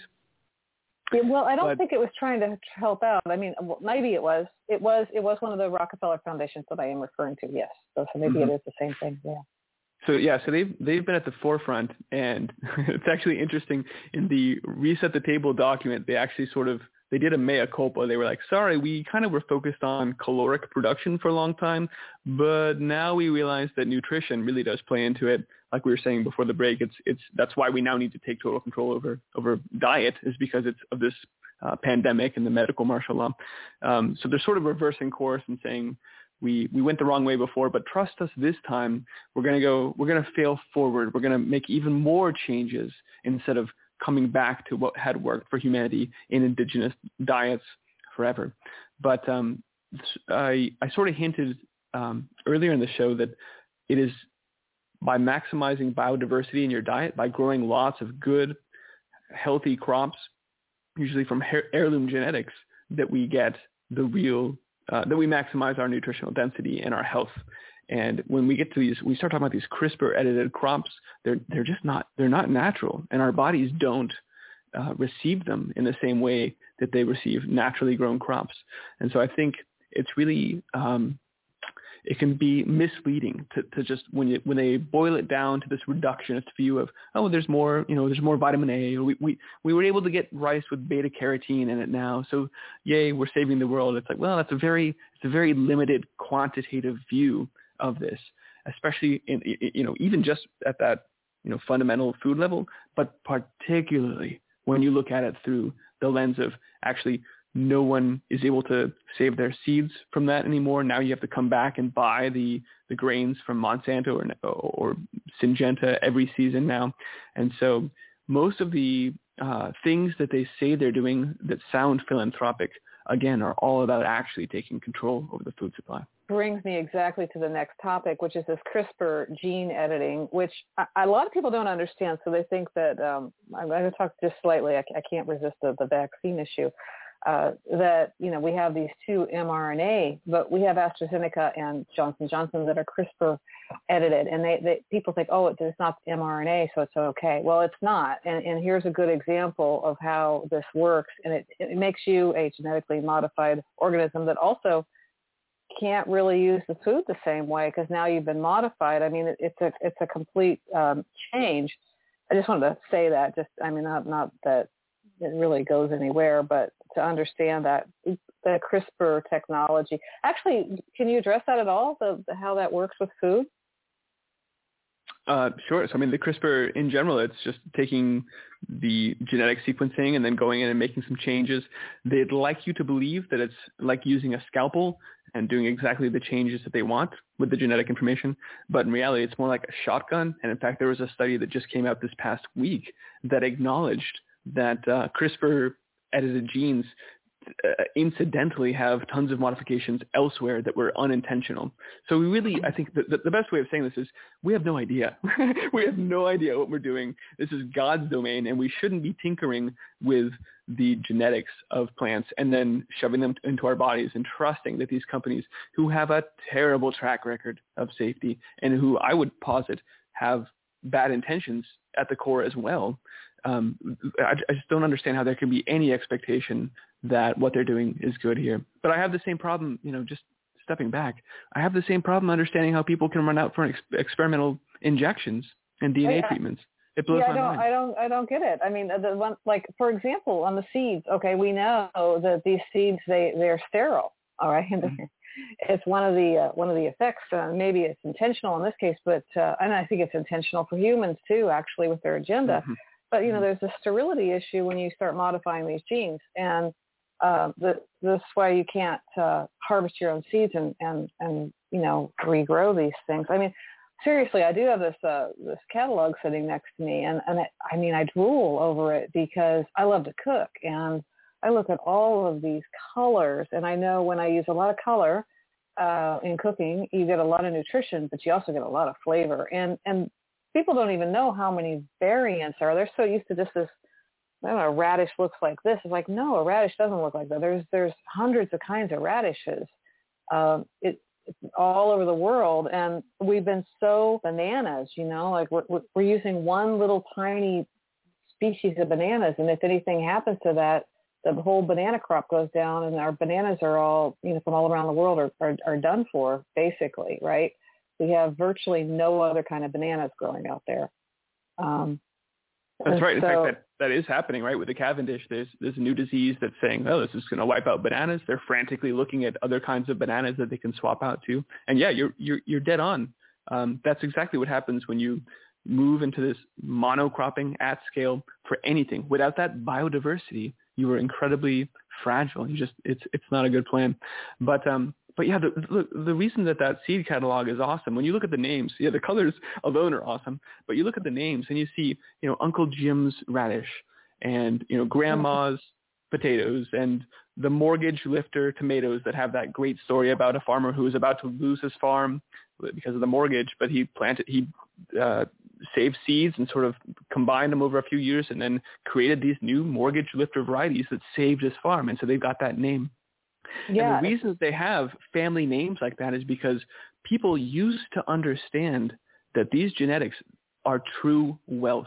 When you have tomatoes that uh, that you have grown on your own property for years, they or anything for that matter, they learn. They become it's called a land race. They sort of learn about when about the properties of your growing season and your soil and whatever is going on there, and they really adjust to that. So plants, when you save, this is the key, when you save the seeds from your own garden and then plant them next year, they they do better. And there are tales. Matt Powers is a guy who he's a permaculture teacher, and he tells this very um, compelling story about getting some South American corn, some genetics there.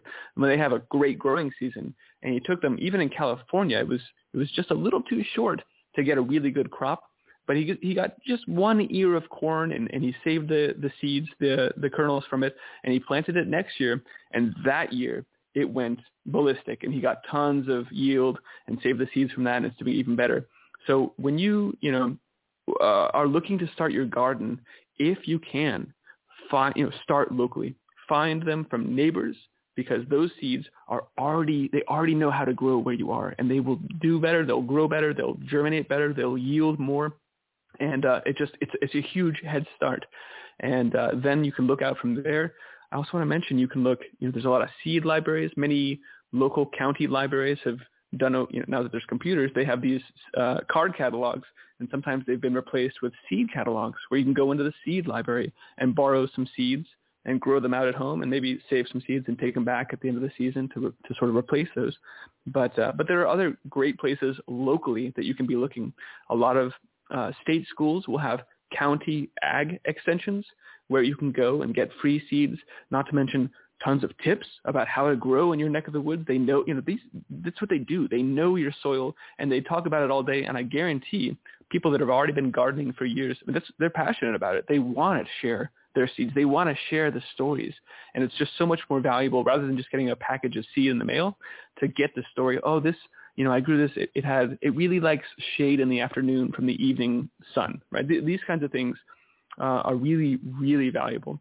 Um, so note, there's nothing wrong with getting seeds in the mail from a seed catalog, especially a, a, a heirloom genetics like Baker Creek has. But uh, but you will need to get them to acclimate. That first season will be spent getting them to to to learn where you are, as opposed to Missouri, where they are. And that's fine. But mm. um, to the extent you can, always start locally because those seeds will do better for you. That's interesting. I did. I was not aware of that. That's that's very interesting. I, hmm, good, good to know.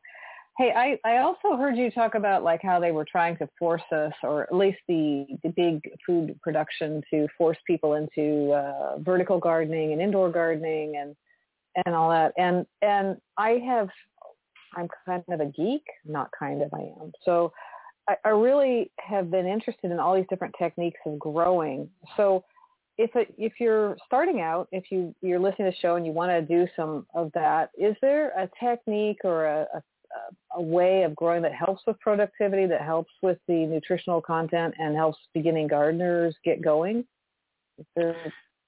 Absolutely. I would I would say that the most important and fundamental part of this is soil husbandry. If you want to grow great food, you need to first grow great soil.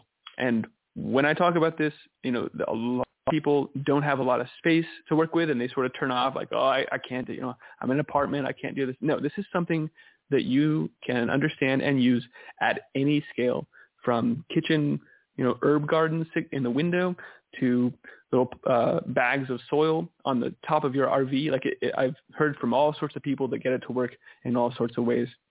And the five things, there's five principles that really uh, encode the best way to create environment where your soil can just go crazy and which in turn again makes your garden go crazy and those are to they're all about uh, creating a perfect environment for that soil life to thrive.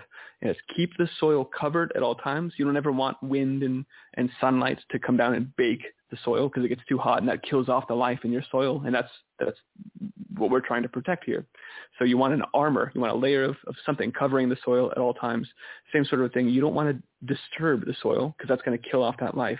So, you know, if you need to till your garden in the, the first year just to even get it started, I understand. But after that, it's best just to leave those guys alone and let them live down there because there's tons. There's an entire ecosystem. I don't think we even fully appreciate all of the stuff that's going on in really rich soil ecosystems.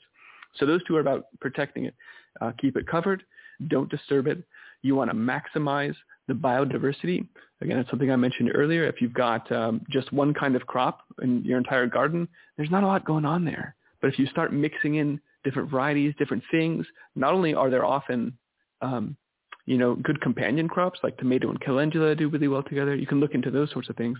But also different plants are feeding different exudates. That's, that's how they, uh, you know, they, they take the sunlight. They're basically big solar panels, right? And they get the mm-hmm. energy of the sun and then they feed out this sugary, nutrient-rich, it's called exudate, into the soil. And that feeds the soil. It feeds all the bio life in the soil. Um, so keeping, um, uh, maximizing the biodiversity of the plants that are in the ground and then keeping a living plant in the ground all year long, even in the winter, if you can plant some cover crop. So the you know, again, so basically, so you always have some solar panel, to use that analogy, there feeding the soil. The, all of this is are, are, the core principles of really creating uh, an environment, again, at any scale, where your soil life can just take off. And when you have really alive, hardy soil, it almost doesn't matter what you plant into. You're going to get really impressive results. So I, I always um, talk about those. That's that's the best place to start is work on your soil. Mm. So, so you're not going to talk about like you wouldn't put someone towards hydroponics or something like that. I'm presuming with with this. Uh, hydroponics. So that's a that's a good question too. Um, I started growing in San Francisco where I wasn't in a you know a tiny space. I didn't own it. I couldn't plant stuff. So I did start by learning hydroponics, and then the you know, my main complaint with hydroponics is it's just a sterile environment where you constantly depend on chemical inputs. That's it. You just, you know, mm-hmm. every few days you come in and you put in the nutrient solution. Maybe you flush out the salts from time to time, and it works. It works great, but that's kind of the extent of it. Um, when you go a little bit further and, and merge it with aquaculture, and you start looking at aquaponics, then you arrive at a situation where there is, again, just like the soil, there is this entire very rich ecosystem uh, within your aquaponic system. You've got your fish, and you feed your fish, and they eliminate. Basically, the fish pee is what feeds the plants, and they clean up the water for the fish. And so it's this really elegant, self-contained system, a virtuous cycle of production. And all you do is sort of feed the fish, and uh, and you you get really uh, gangbusters growth out of your plants. And I'm sitting here by an aquaponics system right now, even though I've I'm no longer in San Francisco, just because it's I love it. I love the fish. I uh, enjoy keeping it running, and it's really it really works well for getting things to start and then transplant them out into the garden. So that's one reason I keep the aquaponics around. It's also just it's it's a it's like a printer for leafy greens. So I always have the kale and uh, other uh, greens going on in here, and that means I can use my soil out in the garden to focus on calorie production. Christian, could you just describe in a little bit sort of more layman's terms what you're, you're looking at? I mean, is it is it like a huge fish tank, or is it is it like a, a part of your room, or can you just describe for our listeners what that is? Sure. I mean, you can do aquaponics at any scale. It's it's really once you have that sort of core framework of uh, fish somewhere.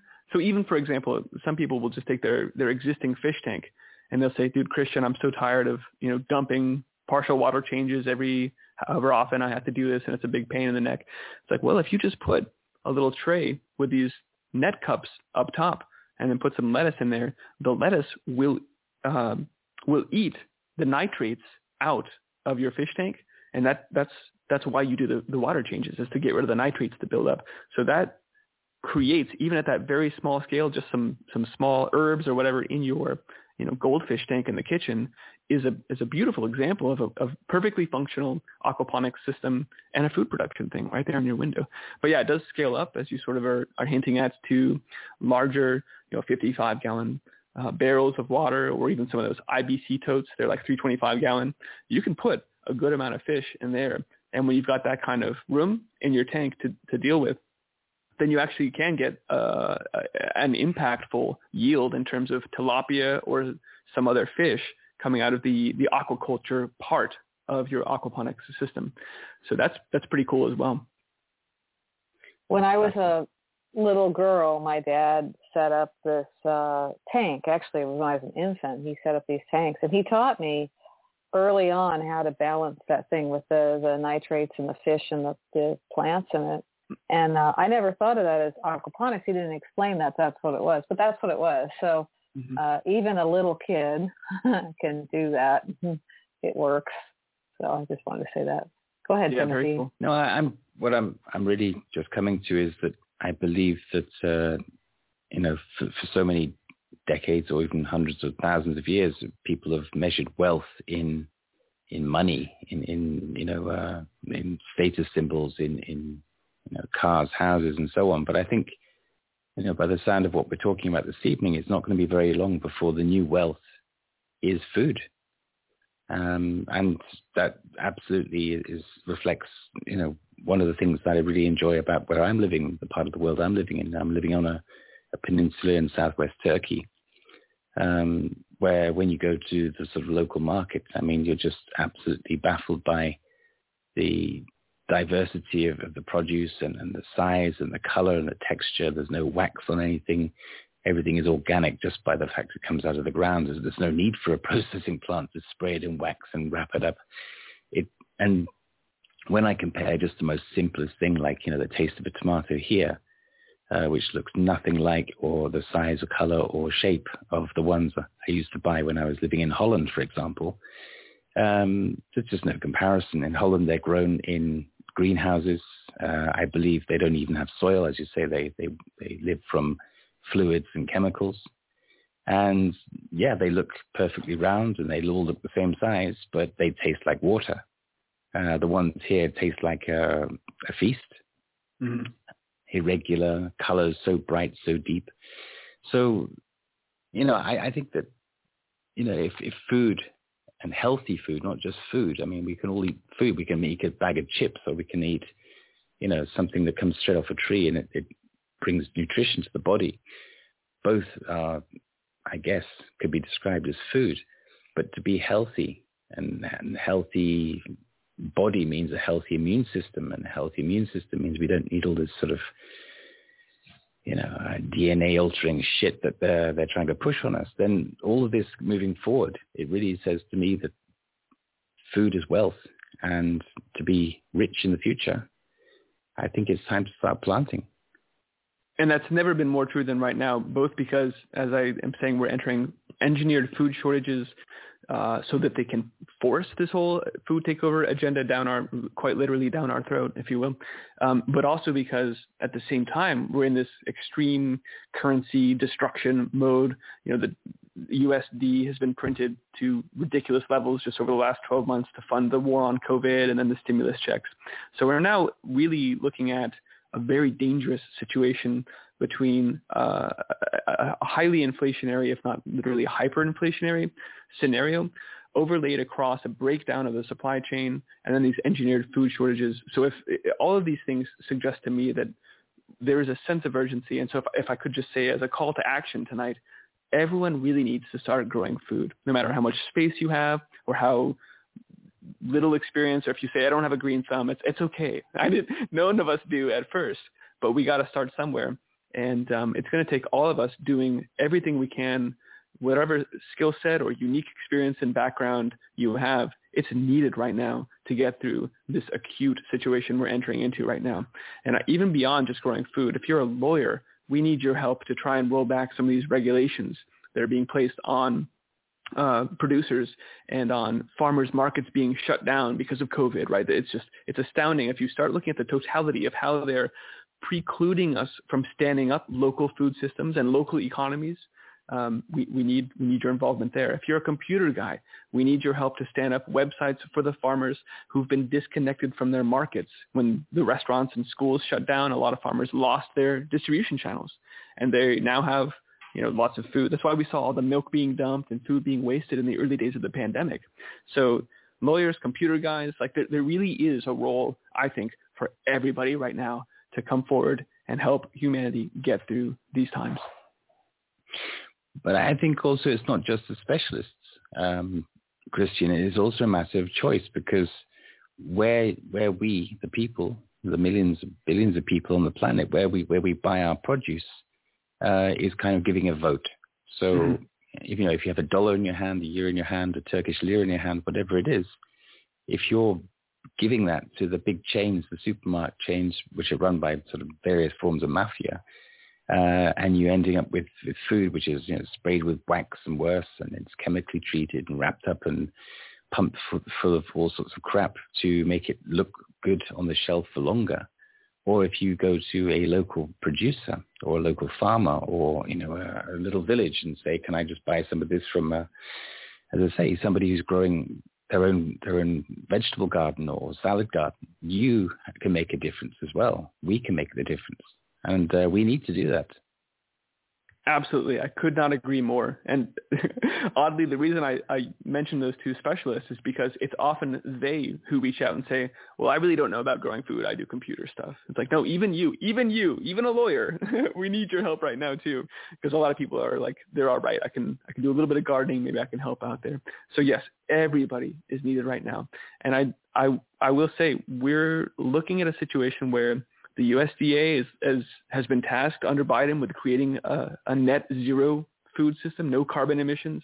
And the FDA is rolling out these regulations that say we need extensive data in our, uh, and eventually to feed it into the blockchain of the GPS coordinates of where every piece of lettuce was grown. So in its, its, you know, this ties back to your question a bit ago about what's the future of the food system. It is very, I can't imagine it not happening the way they're going right now, where homemade food, homegrown food will become a black market situation. But uh, that's why we all have to start growing food and doing everything we can to forestall this. Absolutely. And, you know, just to highlight something which is at the end of that uh, speech which Dr.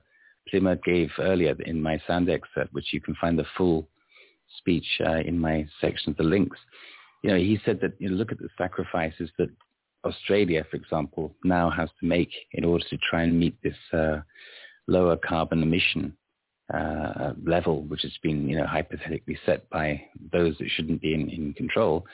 Mm-hmm. And he said, just think, yeah, in about 10 years' time, the whole world will be 0.00000, lots of other zeros, like one degree cooler than it would have been if we had not put this legislation through. And it just really wraps this whole climate fiasco and uh, climate hoax up.